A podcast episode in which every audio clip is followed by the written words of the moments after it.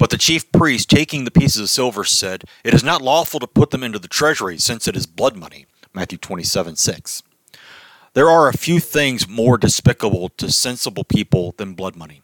Throughout history, bounty hunters have been thought of as about as evil as the criminals they were chasing, doing anything to secure the money placed on someone else's head. In God's continual series of ironic twists, the chief priest cannot take the 30 pieces of silver because it's blood money. But God accepts Jesus' blood as payment for our sins, something else the chief priest couldn't accept.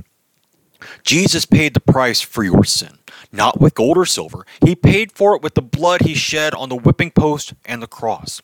His passion evidences his great love for you. As we head near the Christmas holiday, Jesus' death brings us back to the wise man who brought him presents as a child. One present was myrrh, embalming fluid.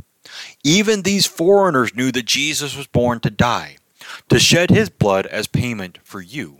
Amen.